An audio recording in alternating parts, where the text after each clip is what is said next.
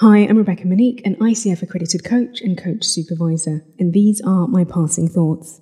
Looking back constructively helps us to bring conscious awareness to the journeys of our inner and outer worlds. Here are some questions that are useful to ask ourselves not just at the end of the year, but at the end of a project, milestone, or phase in life. Feel free to substitute this year with whatever is appropriate, for example, this week, month, cycle, project, the last six months, etc.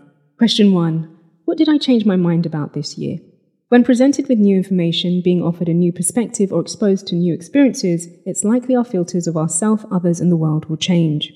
This gives us an opportunity to reorient and course correct. Question two What were the colours, shades, and tones of this year? Life is nuanced, and so is the essence of our experiences.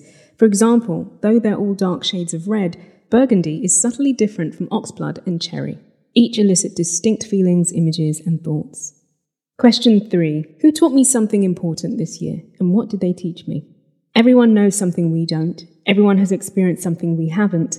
We just need to be receptive to the messages. It may have been a piece of advice, some feedback, shared knowledge, or something inspirational about them. Question four How did my relationships evolve this year? Change is always happening, it's the only constant. Some relationships develop and grow, some relationships fade and end altogether. Don't forget this question also includes your relationship with yourself. Question five What have I overlooked that deserves recognition and celebration?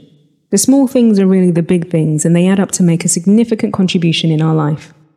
My question for you this week is What stood out to you most from your retrospective reflections? Speak to you next week. Until then, be well.